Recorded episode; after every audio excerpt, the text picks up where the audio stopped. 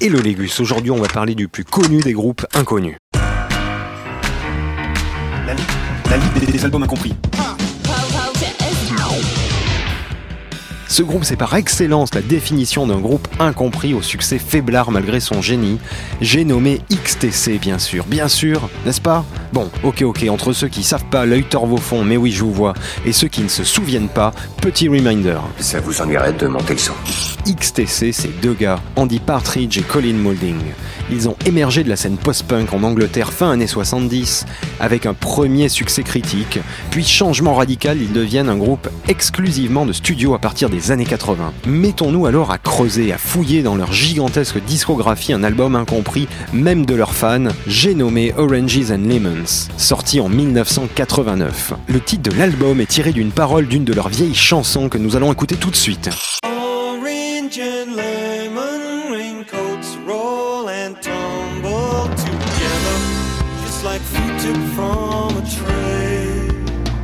Ah, l'autoréférence, c'est beau, n'est-ce pas? Cet album, c'est un feu d'artifice, un traité musical de pop psychédélique des années 60, mais qui aurait été enregistré avec les moyens des années 80 par un entier conservatoire sous LSD. Oh mon dieu, Comment en est-on arrivé là? Eh bien, dans les années 80, après plusieurs albums excellents, signés par Todd Rundgren, producteur mythique à qui l'on doit entre autres Patti Smith, Smith Love ou encore les New York Dolls, XTC décide sur un coup de tête de le dégager. Eh, c'était pas très amical ça.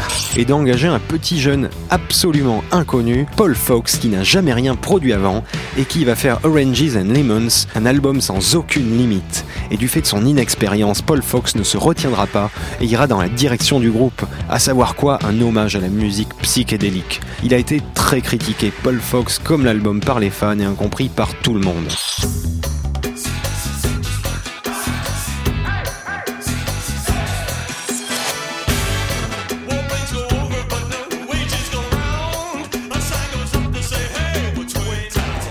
15 titres bien denses. Cet album déborde littéralement, c'est un monde à lui tout seul. Le sentiment de saturation musicale ressort de l'album, hein, c'est un trop-plein constant mais totalement jouissif. Tu.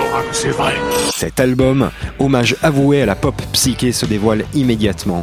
La couverture en effet était dessinée par Heinz Edelman, qui n'est autre que le dessinateur de Yellow Submarine des Beatles. Rien que ça. On traverse donc 25 ans de musique, les années 60-70, avec le son des années 80 dans un trip sous LSD. Quelque chose à savoir pour le savourer, qui a été un point très critiqué, bien évidemment à tort, c'est la technique d'overdub que Paul Fox a beaucoup utilisée sur l'album. L'overdub, c'est une astuce typique des 60s quand on repassait une bande déjà enregistrée que le groupe rejouait et réenregistrait par-dessus. Voyez le trip?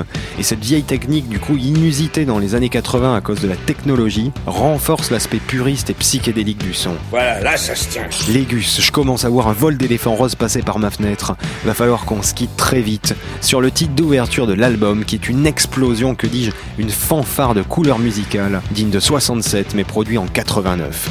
Allez, planez bien Légus. Surtout atterrissez sur radiocampusparis.org pour retrouver des nouvelles trépidantes sur la page de la Ligue des albums incompris.